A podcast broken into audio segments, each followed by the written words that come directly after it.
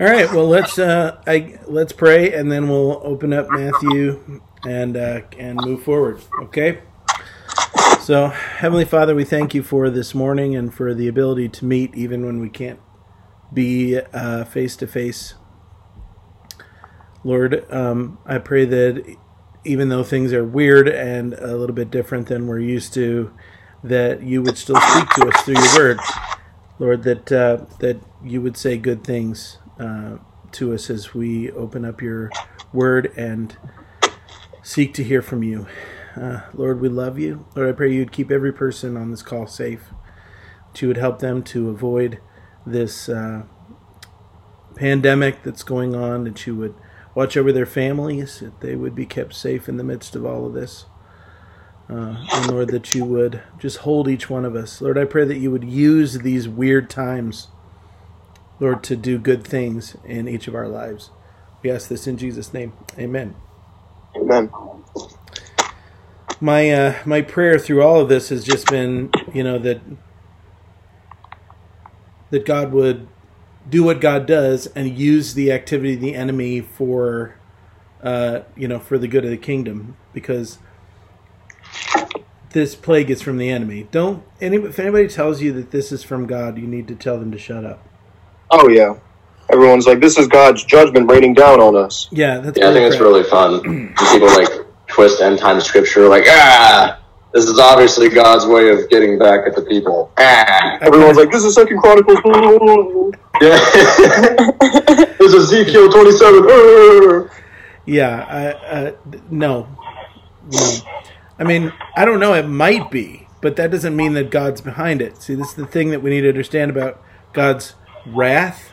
Okay, is that the wrath of God is a metaphor always in Scripture. That it isn't that God has just like lost his temper and just started killing people. That's that's not how it works. The wrath of God is God allowing the consequences of our own actions.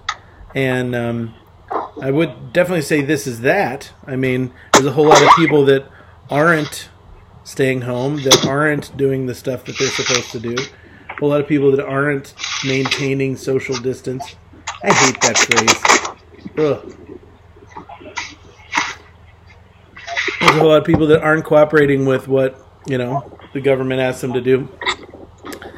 Um, but uh, and in that case, yeah, I mean, we're we're experiencing the consequences of our own actions, and of course, we created this global world that would allow a virus to travel from China all the way across the planet in just a couple of days.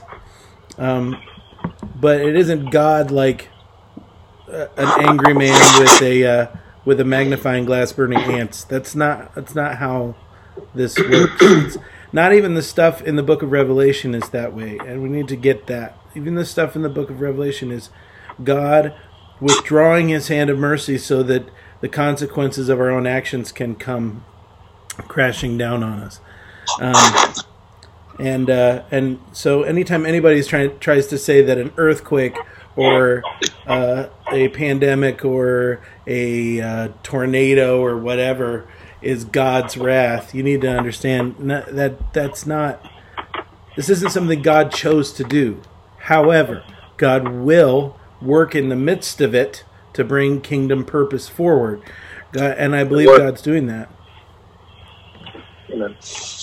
Um, you know, I look at, I know I've had more pers- personal conversations with with folks uh, these last couple weeks uh, than I had for months before that. Where because I'm specifically reaching out to church members, I'm specifically calling folks. I'm, you know, I'm, I am, I am trying to have a personal touch with each of each of the people that that attend my church during this time.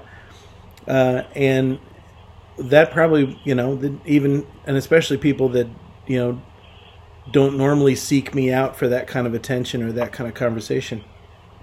And i really think that's a god thing. I feel like our congregation has grown closer together during this time. And that's a big deal. I'm excited about that to be honest with you. Uh, so god is good and he will do good things in the midst of this. Um, I think, and correct me if I'm wrong, guys, but I think that the last time we actually, you know, studied the Bible, um, that we finished the Beatitudes in Matthew chapter 5, and so we need to dive into the rest of the Sermon on the Mount here, which is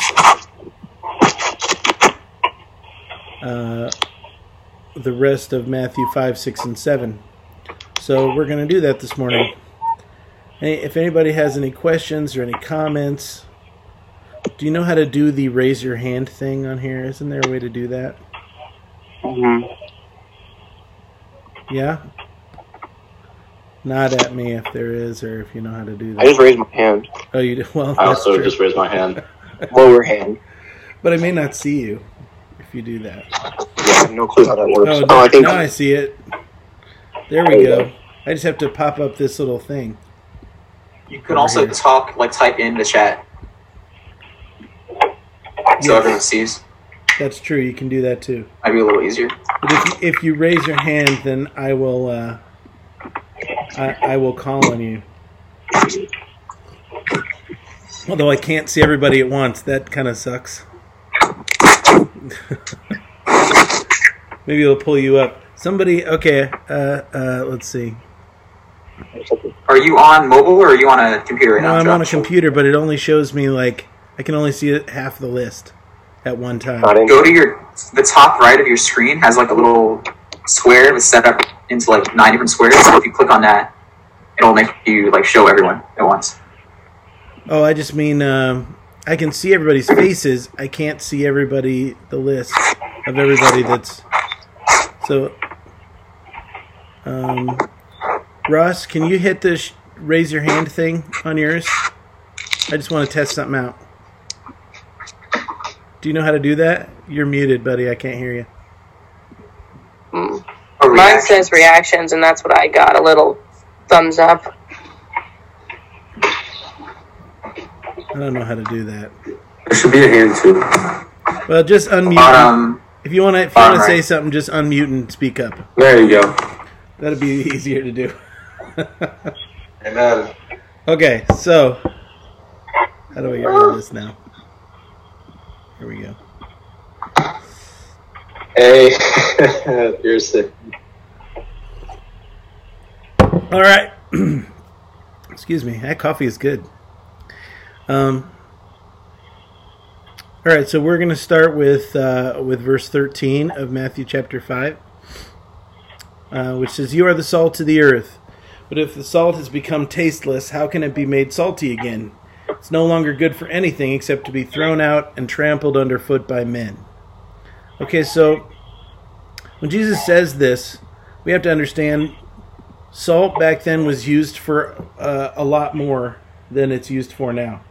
Um, salt back then was used as a preservative. They didn't have refrigerators or ways of keeping food cold. Uh, sometimes they would put things like down in the basement, and that would kind of keep it cold for a little longer. So they either had to dry. They they usually had to dry anything that they wanted to keep for more than you know a few days. So what they would do is they would pack it in salt. And what salt does is it sucks all the water out of a given thing and and and dries it out so that it can last a lot longer. That's actually what they did to Egyptian mummies. Um, they used a special kind of salt, uh, and they would pack it inside the bodies, and it would desiccate the corpses. Isn't this exciting? Hearing about the desiccation of corpses. Anyway, um, so they would do that, and that's how they would preserve things. And when Jesus says, "You're the salt of the earth," he is both probably both talking about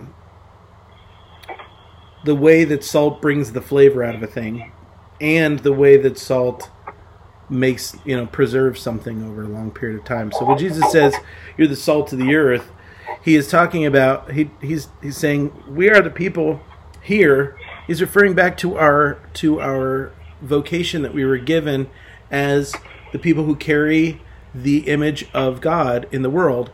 We are here to bring out the tastiness of the world, to bring out the flavor of the world. What salt really does doesn't really add its own flavor; it accentuates the flavor of the thing that it that uh, that you know it's it's with. You can't really taste a thing unless you have a little bit of salt on it.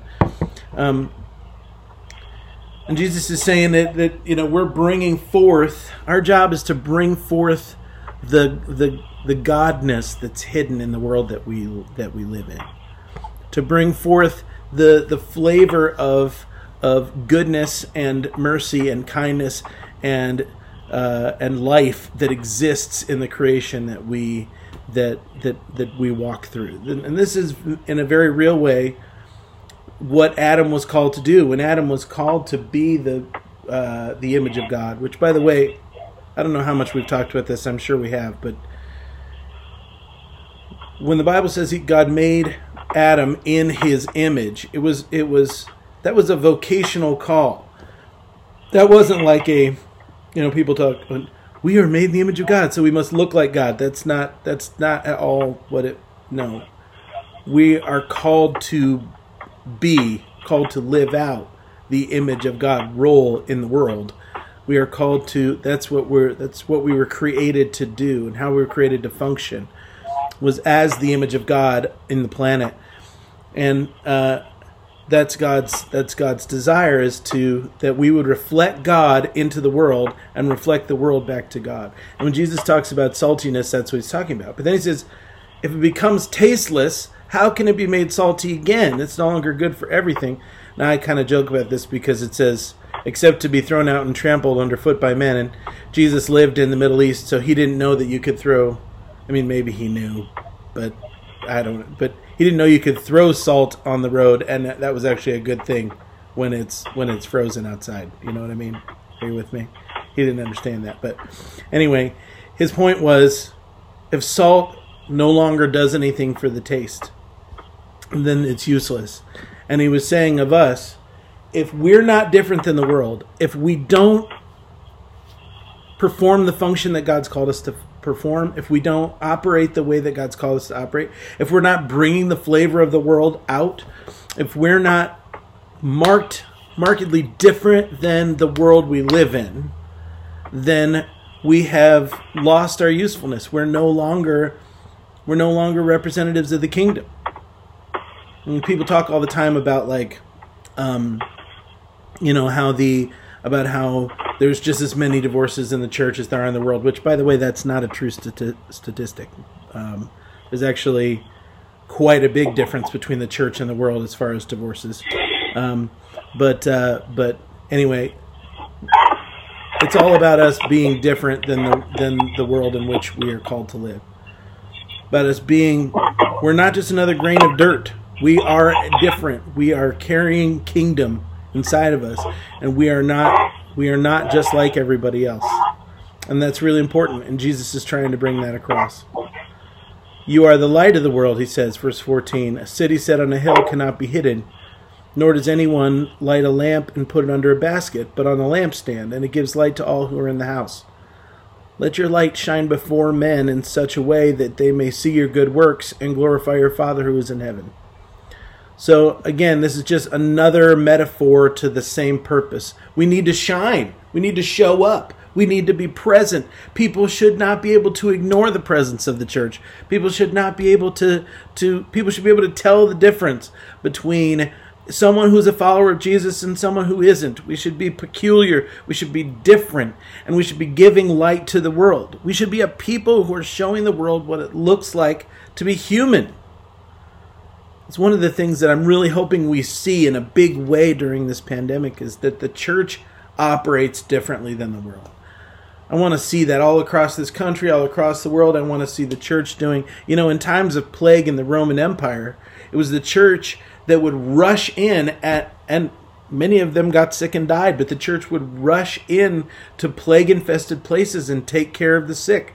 It would rush into plague infested places and and and try and help those who were suffering from the illness. This is the the the church gained many many followers that way.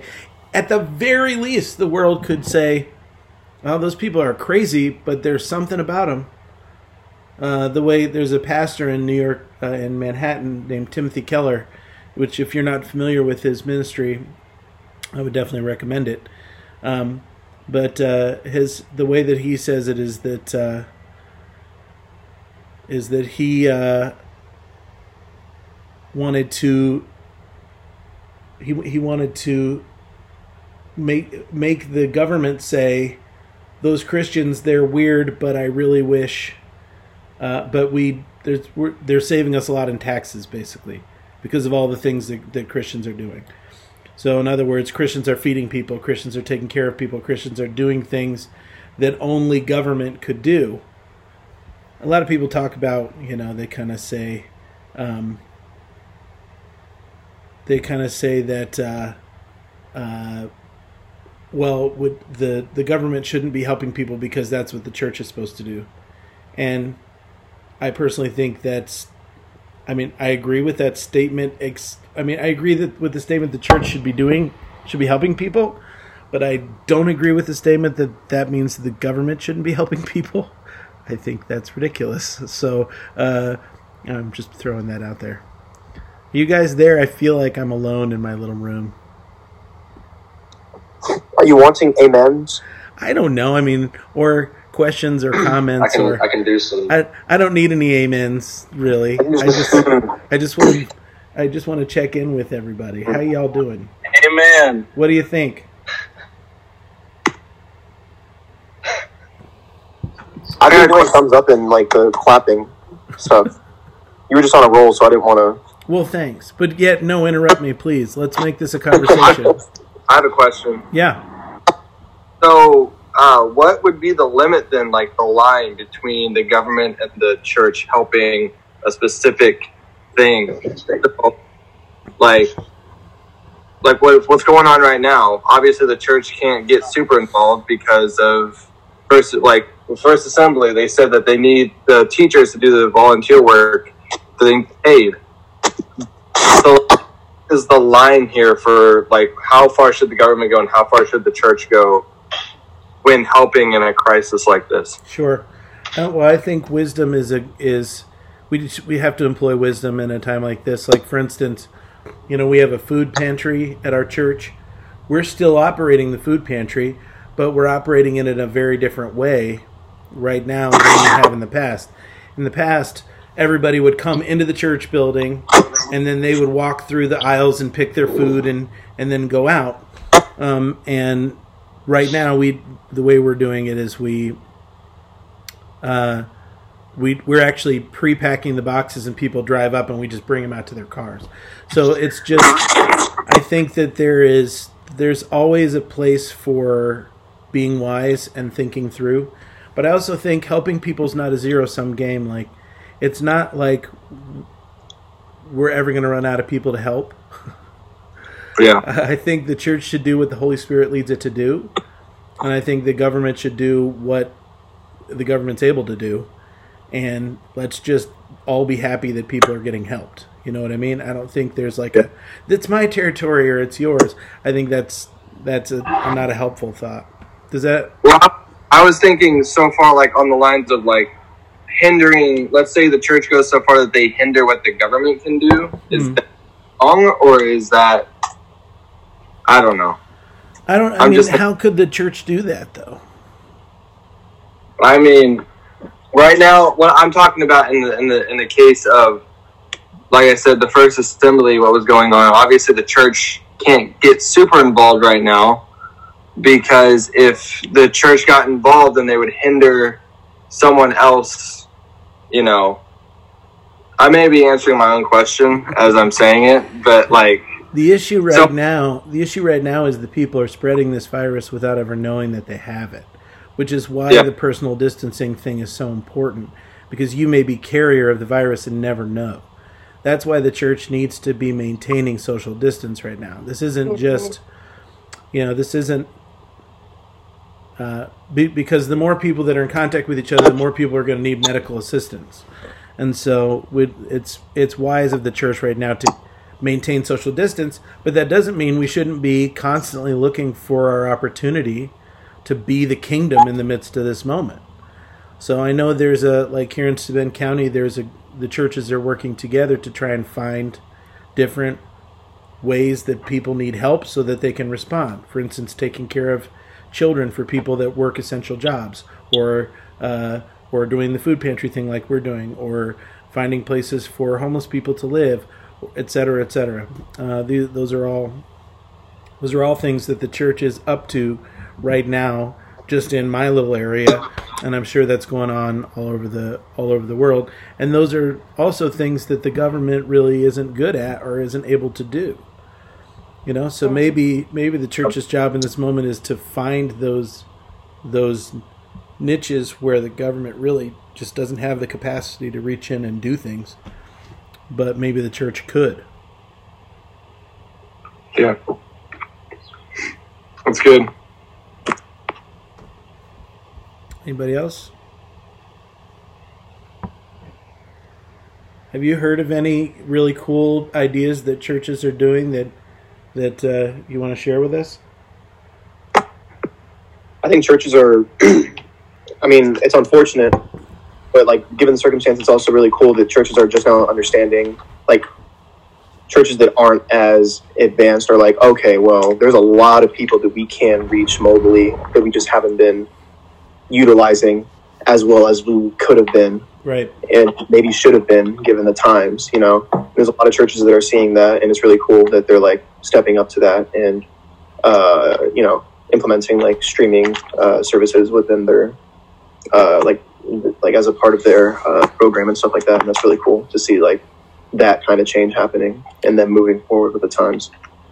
You know, I think most churches, uh, I know this is true of our church, our Facebook presence will probably be forever altered by uh, this time because people are going to become accustomed to stuff like this. Like tomorrow night, we're doing a Bible, I'm doing a Bible study for Fremont Community Church.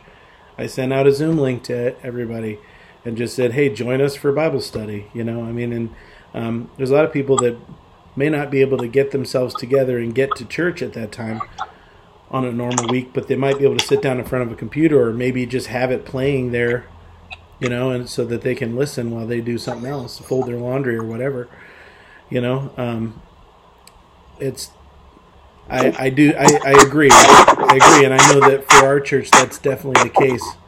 Um, I've always been ready and willing to make these kind of changes, but my people weren't interested in uh, in joining me in things online.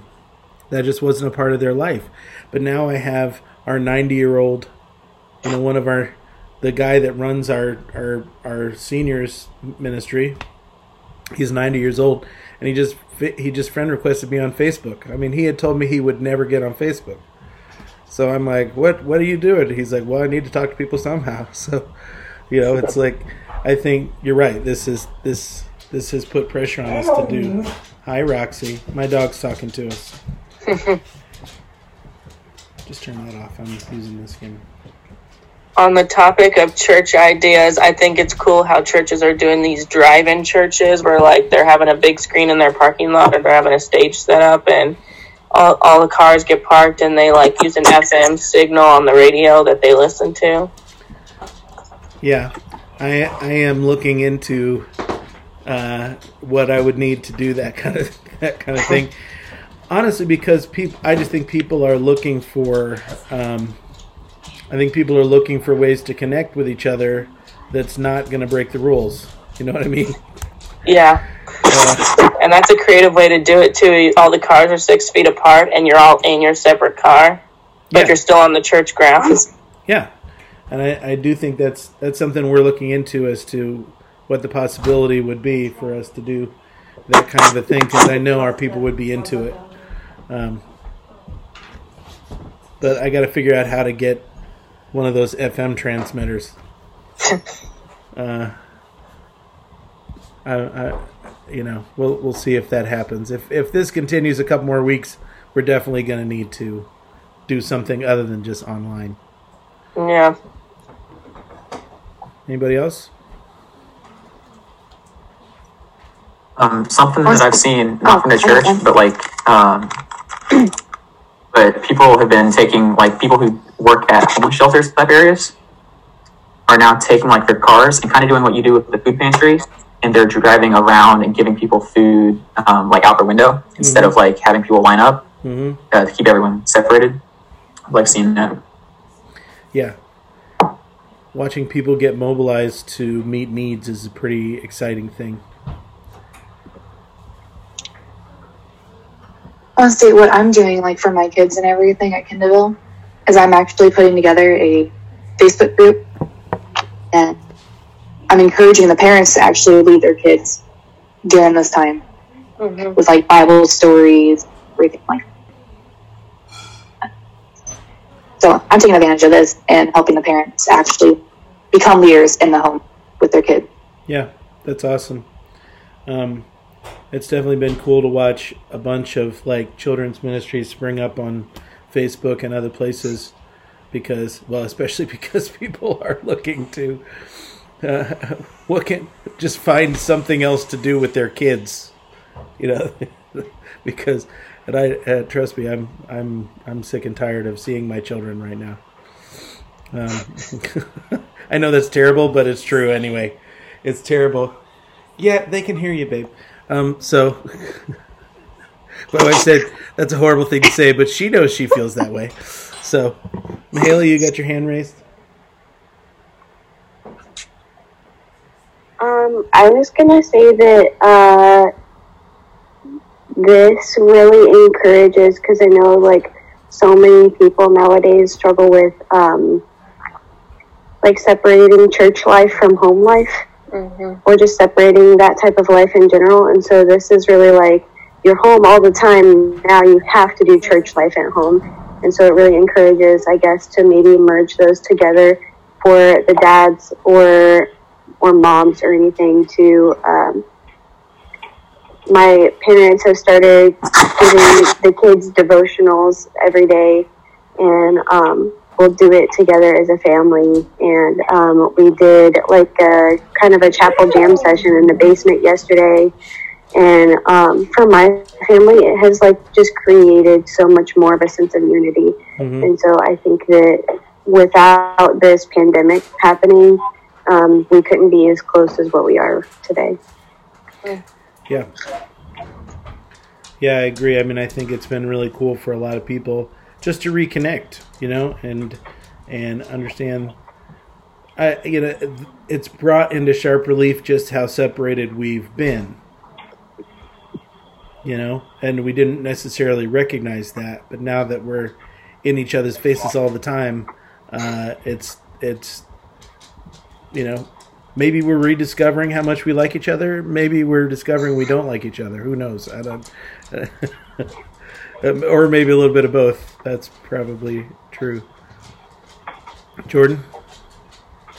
Yeah, so I kind of think that with like the virus obviously going on and everyone being quarantined in the house, like internet was already a popular thing, but I think now that you know that's a, like pretty much the only thing anybody can do, or I feel like it's being used more now that everyone's you know supposed to be at their house, and I kind of think it was like one of those okay, God took a situation that was like we can't be at the church, you know, in community, but church is like being spread all over, like online, and it's kind of crazy because you have like all these churches being shared online and reaching people that it wouldn't have reached, like in the first place, I, I believe, and like on Instagram, like all these worship bands going live.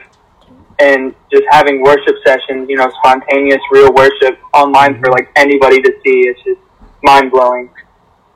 Yeah, it's pretty awesome. I mean, just my little church. You know, we norm we we're run about hundred people on a Sunday morning, and uh, you know the like. There's been like fifteen hundred views of our of our service on Sunday. It's like, man, I mean, I don't know who all those people are. I don't even know if they watch more than three seconds, because that's all the longer you have to watch for it to count as a view. But at the same time, if even one person was able to listen to the gospel that was preached that day or or somewhere else and and hear something from the holy spirit i mean it's all been worth it really Yeah. So yeah that's cool.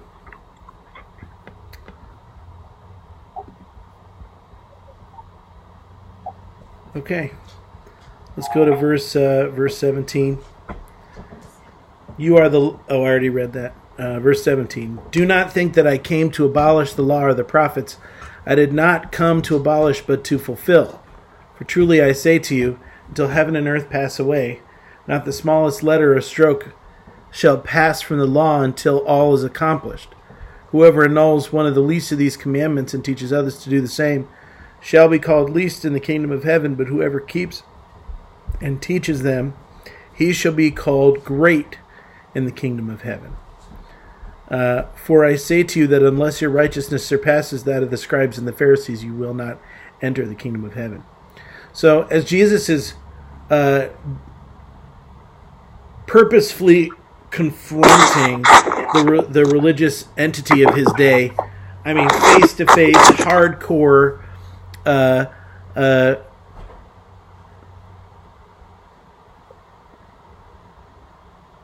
just getting down and dirty with with the with the with the uh, Pharisees and with the religious the religious folks of of his day. Um, there was probably a lot of people that were beginning to think, "Oh, Jesus is just going to just he's just throwing it all away," and Jesus was going, "No, no, no, no, you don't understand. All of my teaching."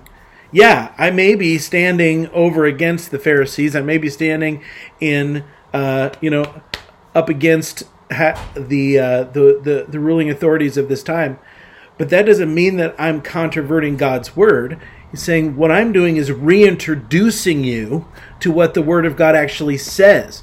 I'm telling you again what what my father wants, what my father thinks, and what my father uh, has has desired for for you from the beginning. And and he was saying this isn't this isn't me throwing the Bible away. This is me reintroducing you to the truth of Scripture. This is me reintroducing you to what you re- who, how you really need to follow God. And uh, even though there's people that would try and say lots of things about how Jesus, what Jesus was trying to do, he he ends with this statement: your your righteousness must be greater than the scribes and the Pharisees if you want to enter the kingdom of heaven. Now, here's the thing: what do you think he meant when he said that? Somebody offer me an opinion. What do you think he meant when he said, Your righteousness must be greater than the scribes and the Pharisees? Yes, Rachel, what do you think he meant? My wife raised her hand, but she was kidding. I'd love to hear your wife's thoughts. She she said no you don't. Come on. What do you think, y'all? What did Jesus mean by that?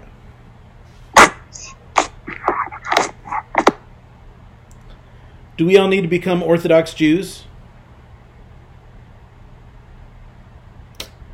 With the long curly things, you know, coming down from the sides of our, our, our heads and and Yes. we wear the big No way. is, is Yes. that what is that what Jesus meant? Yes. I Yeah, that's No what he way. meant. APAC, and those styles were kind of heat. You know, I'm not gonna lie. Josh, what, Kinda what, what do you have to say about that, man? It was making me like think that because the Pharisees were they were like thought of to be these perfect people, but they really weren't. Like you would have to be even more perfect than they appeared to be, is what makes me think of. Right, but what does that look like in practicality? Well, it makes me think of like because they were all like because of how they act and what they do was based on how they were basing their righteousness, and I think about it in a way that Jesus is like saying, you know, they even they like quote act perfect, but you have to be even greater than them. Is like saying that you can't do it based on how you act. Right. Is what it makes me think. Yeah, and that's how. un- I mean, there's a lot of people that teach it that way, but and and that's partially true. I mean, the reality is that we our righteousness comes by faith and not by works, um, and that's important for all of us to understand. But I think there's more to it than that, and that and this is the reality, and this is the thing that that Jesus always pointed out about the Pharisees was that though they obeyed the letter of the law, they did not obey the spirit of the law. And the spirit of the law is love. When Jesus says you need a righteousness that's greater than that of the scribes and the Pharisees, Jesus is pointing at one thing. He's pointing at love. He's pointing at love the Lord your God with all your heart, your mind, soul, and your strength, and love your neighbor as yourself. This is what Jesus is pointing at. That's that's what he's saying. It's not enough to just obey the letter of the law. Because you can obey the letter and have no spirit within you at all. You can obey the letter and not be loving in any way shape or form. Jesus talked about that all the time and he said this is wrong this is what's wrong with you scribes and Pharisees. So you you you load people up with burdens and you give them no help to carry it. Um, I think that we've talked about have we talked about the grace and truth matrix in here? Just nod your head if we have or if we haven't. I I've wish I- heard about it. I, I wish I had a whiteboard. Uh, let's see how how can I how can I do it? Did, is there a tool on here where I could draw and you guys could see it? There, I mean, I'll bet if I had something like that on my computer, then I could share it with you. Like I could share my screen with you. I know I yeah, can you can that. share your screen. Bring up MS Paint. That's what. Well, I'm on a Mac, so that doesn't work. Uh, MS Paint. does Does anybody even have MS Paint anymore? Um, Okay, come on, come on, Josh. Don't be like that. Come on now. let me see if I can find if I can find my notes. Then I can share them with you uh, on my Mac.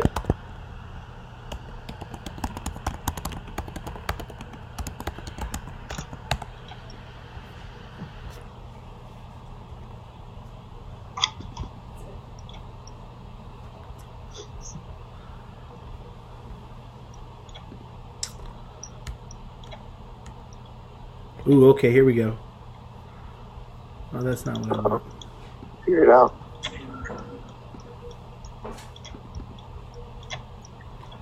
I don't know if you can see that very or not, but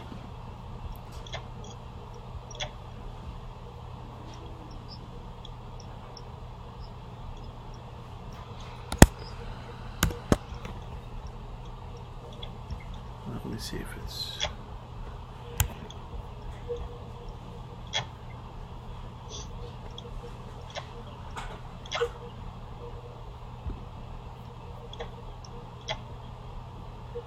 All right, you can't see the whole thing, but here I'll I'll, I'll share this with you. Um, oh, that's not what I want to do at all. So th- this idea called the grace and truth matrix is is an idea that um, all right. How do I do this?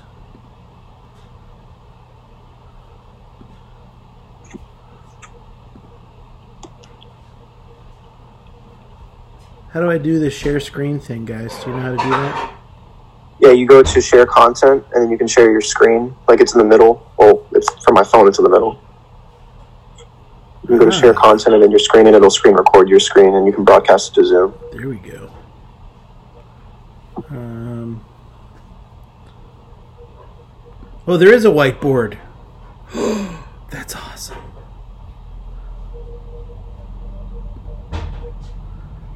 Oh, but I haven't given Zoom permission to see my screen. Hold on, I can do that.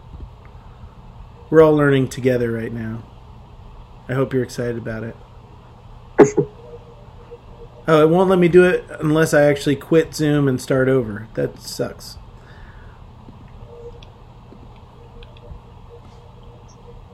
Well, I'm not going to do that. Let's see if I can find a way. I've got an iPad right here. If I can draw it on the iPad somehow.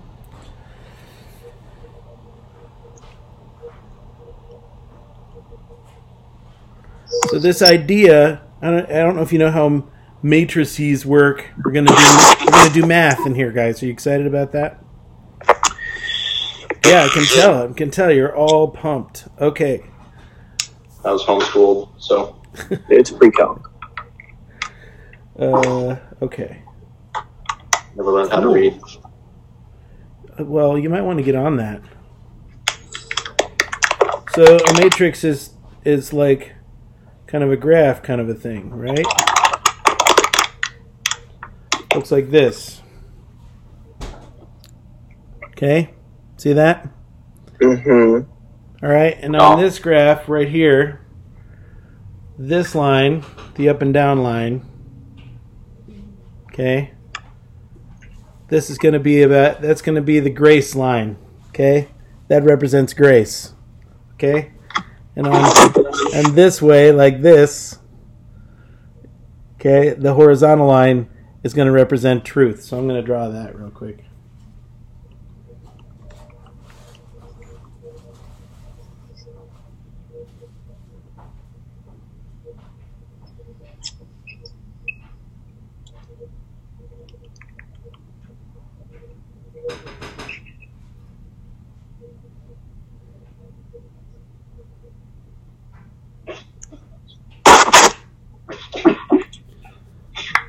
Okay, this should make things clear as mud. All right.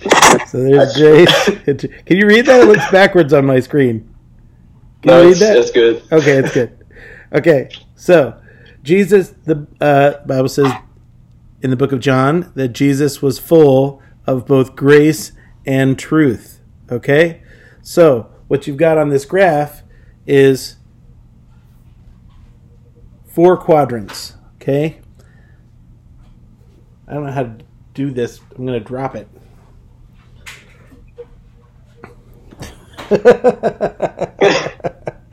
I'll have a I'll have a a whiteboard next time, or I'll just set it up so I can do this on screen.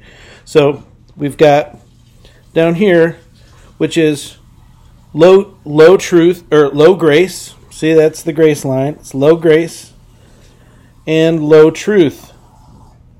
Okay, that is what we call a checkout posture. That's where we don't want to be. Not at all.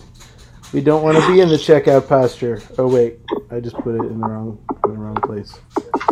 Low grace and low truth is a checkout posture, which means I don't care about you at all. Okay? just go away. Don't I don't want to know about your problems. Uh, uh, we're in checkout culture. I don't care about you. I'm not gonna I'm not gonna show you any grace, and I'm not gonna show you any truth. Oh look, Pastor Don Gifford has joined us on the call. Hi, Pastor Don. How you doing? What? Who did it? Who did it? He's on, he's on? Is on it- Connor's uh, uh, screen, and Oh, I'm, it's on Pearson's I'm screen. all of a sudden instantly, instantly nervous right now. Hi, Camway. it's just a picture. and Pastor Don. Ryan, stop doing the Tyler face. Uh, okay, so we have the checkout culture. That means I don't care about you. I don't have any grace for you, and I'm not going to tell you any truth because I don't care about you at all. Okay, but then we also have we also have high grace. This this one up here is high grace, but low truth. Okay, high grace but low truth. That's what we call hangout culture. Okay? And hangout culture is we're all good, man. Just live and let live. I want you to be a part of my world, but I'm not going to tell you anything that's true. Right? I want you to be a part of my world, but I'm not to I'm not to talk to you about your stuff.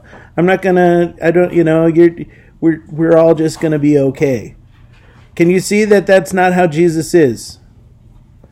Jesus is not high grace, low truth. And there's a lot of churches, a lot of households, a lot of people that think that what God wants from us is high grace, but no truth. And that doesn't make any sense. Jesus is full of both grace and truth. Okay? This is not the posture of the Pharisees, by the way. High grace and low truth is not the posture of the Pharisees. Let me tell you what the posture of the Pharisees is. That is high truth, but low grace. Okay, we call that we call that call out culture, which is high truth but low grace. In other words, Leviticus law states. what's that? I said Leviticus law states. Exactly. Let me tell you all about how all the things you're doing wrong, but I'm not going to help you fix anything. Let me tell you all the things that you are that you need to do. Let me tell you what your problem is. But I'm not going to help you. I'm not I don't want to be a part of in relationship with you. It's like when I tell my kids to go clean their room, but I am not willing to help them clean it. Okay, that is checkout culture. Now, what I figured out, or that's call out culture, what I figured out was that most of the time my household bounces back and forth between call out culture and checkout culture. Call out and checkout. You know what that looks like? That looks like me either coming into your room and saying, clean this freaking room, and then saying, and then leaving and, and just, I don't want to hear from them at all. And we would bounce back and forth a lot between these two, these two places, checkout culture and call out culture. I don't care what you're going to do, just get away from me or do this, do this, do this, but I'm not going to be available to help you in any way. Does that make sense? Is everybody with me right now? Nod your head. Okay? Where Jesus lives is high grace and high truth, which is called call in culture. Call in. And that's where we want to live is call in culture.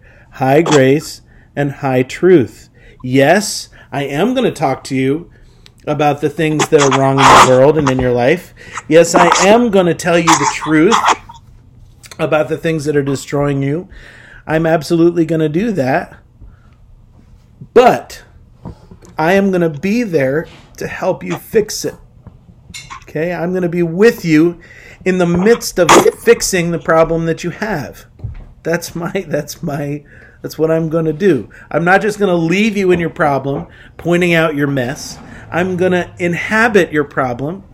I'm going to help you fix it, which is exactly what Jesus did. Think about it. Okay? Jesus showed up and made our problems his problems. That's what Jesus did.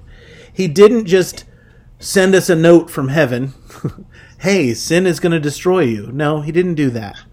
What he did was he came to show us what we were doing wrong, but also to empower us via his presence and his spirit to become better people, to become kingdom people. Jesus practiced call in culture. That's what he did. He would have he would have helped the man whose cabbages kept getting destroyed. He would have done that. He would have been there. He wouldn't have just smashed through and had the man said my cabbages. He would have been there to help to pick them up, right? That's what Jesus would have done. Unlike the avatar, Jesus is there to help and not just to cast blame. Does this make sense to everybody? Our our our Yeah. grace and truth matrix. I cannot tell you how helpful this set of ideas has been to my parenting skills, to my to my pastoring, to the way that I think about the way that I preach the gospel. Because if I am just telling people what's wrong with them, then I'm not loving them. Or if I'm just living in the same space with them but not speaking truth to them, I'm not loving them. Or if I'm just leaving and saying, I don't even care about you, I'm not loving them. I have to both be present and be helpful. Does that make sense? To everybody in the room? Everybody in the in the in the class? Yes. Good.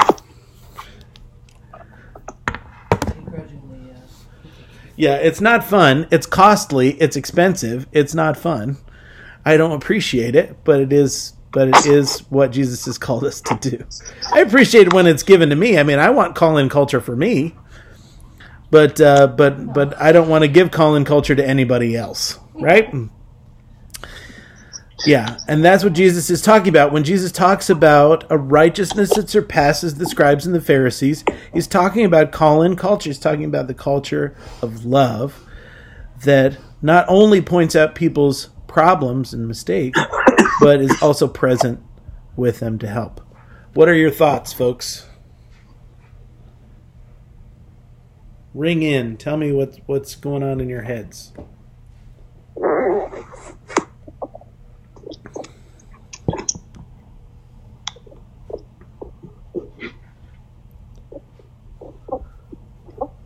Katie, I see you unmuted.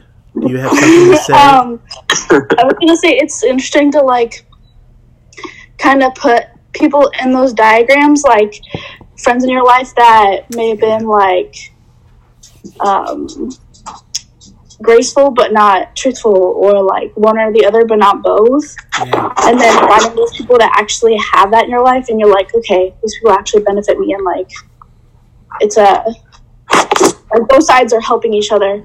Whereas like some people in your life, like they only give you like half of that or none at all, and you're just not like realizing it. So it's like it's good now to keep that in your mind and be like, okay, like heads up kind of thing. So Yeah, it's Yeah. it's definitely a question that I ask myself when I'm when I have the presence of mind to do so. That I ask myself about my interactions with my kids. That I ask myself about my interactions with my friends. That I ask myself about the my interactions with people that I am pastoring. Um, am I both being truthful and graceful in the midst? Am I both being am I being truly loving? Because that's what love really looks like. Uh, it's it's sometimes really easy to make somebody feel like, oh, I love you, I love you, but not speak truth to them. That's easy to do. Um, and different personality types are very good at one or the other, or you know, of these. And the truth is, I'm a, I'm an Enneagram nine, as you know, and our favorite part of this quadrant is checkout culture. Just is. We don't I don't have the energy for your problem, so I'm just to cease to exist in your world. That's what we do. That's what nines do. Like uh, that's our knee jerk reaction to problems is I'm out. That's how we operate. Um, you know, twos tend to hang out in to, to, to be in hangout culture. That's where the oh, I just want you. Are you okay? I just want to be with you. I just want to make sure you feel good about yourself, and I just want to live there. And that's oh, you're. I love you. Do you know that I love you? Because then maybe you'll love me back, right? Okay, so that's kind of the two place. Eights. My wife is just asking what do eights do, and I will tell you, eights live in call out culture all the time. They're constantly telling everybody why they are stupid, why they don't why they don't understand the world appropriately, why if you would only do what I told you to do, all this would be but they don't want to show up to help. They don't because they don't have the patience for it. They just don't. It's reality. I love eights and and my wife is is furiously whispering at me saying, "You know that's not true." Oh, see, there it is. You have to be worth my time, she says. Well, that's not how. Uh, thankfully, Jesus. Thankfully, Jesus didn't feel that way about you. So, uh, Brittany, are you feeling that eight spirit just rise up in you right now? Um, a little bit.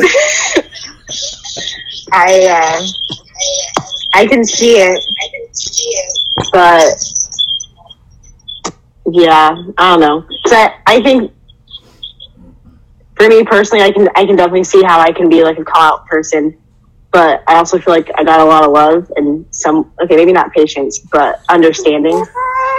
So I don't know.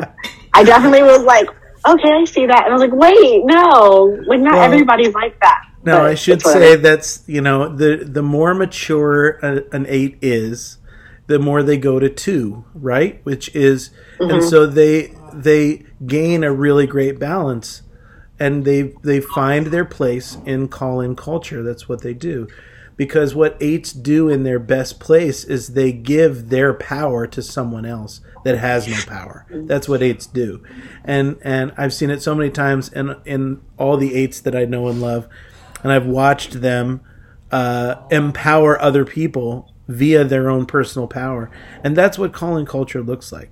It's stepping in to help someone be better than than they are, and so yes, eights are de- all the numbers are capable of stepping towards call in culture. Yeah. But you know, in their knee jerk is going to be something other than that because that's what we do. That's everybody does. Yeah. Anybody else?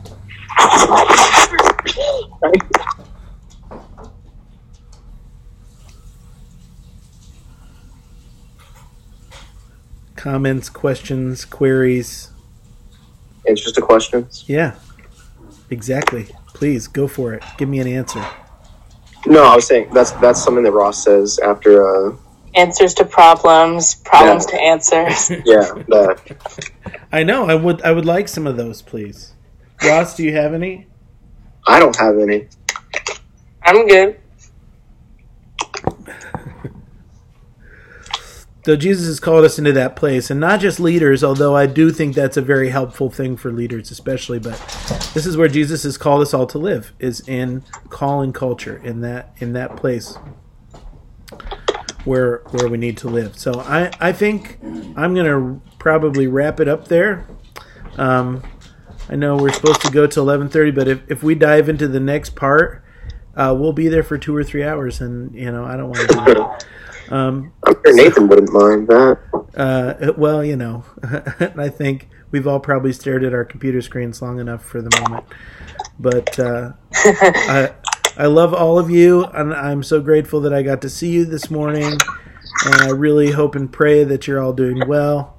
Um, if any of you has any questions, or you just want me to pray with you about anything, reach out to me on Facebook. Um, you know, make uh, a fa- a FaceTime call or something. I mean, whatever you, uh, uh, however you can get a hold of me. Um, I want to be available to you. So if there's anything you need or anything I can do, please know that I'm here for you. And uh, and just hope and pray that everybody's doing good.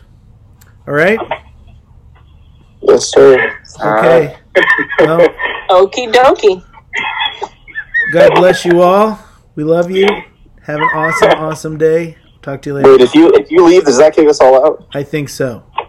If Oh, I'm the no. host, if I'm the host, No, it probably it just changes does. host. It changes host. Oh, does Please it? be me. I don't know how to do that. Does does that something that needs to happen?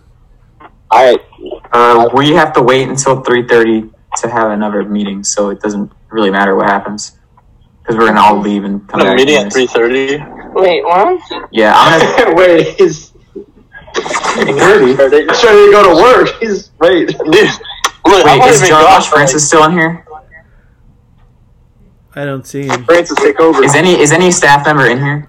The staff is in here. They're just on audio and they're muted. Because Yeah, it's just. Oh no, no. oh no, wait. We're the, we're done. Ryan, bro, what are you on? What the heck? I mean, we need this stuff. Is that a I'm young just we're Barry done.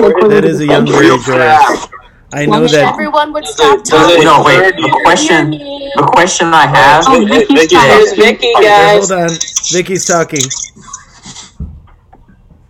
Hello.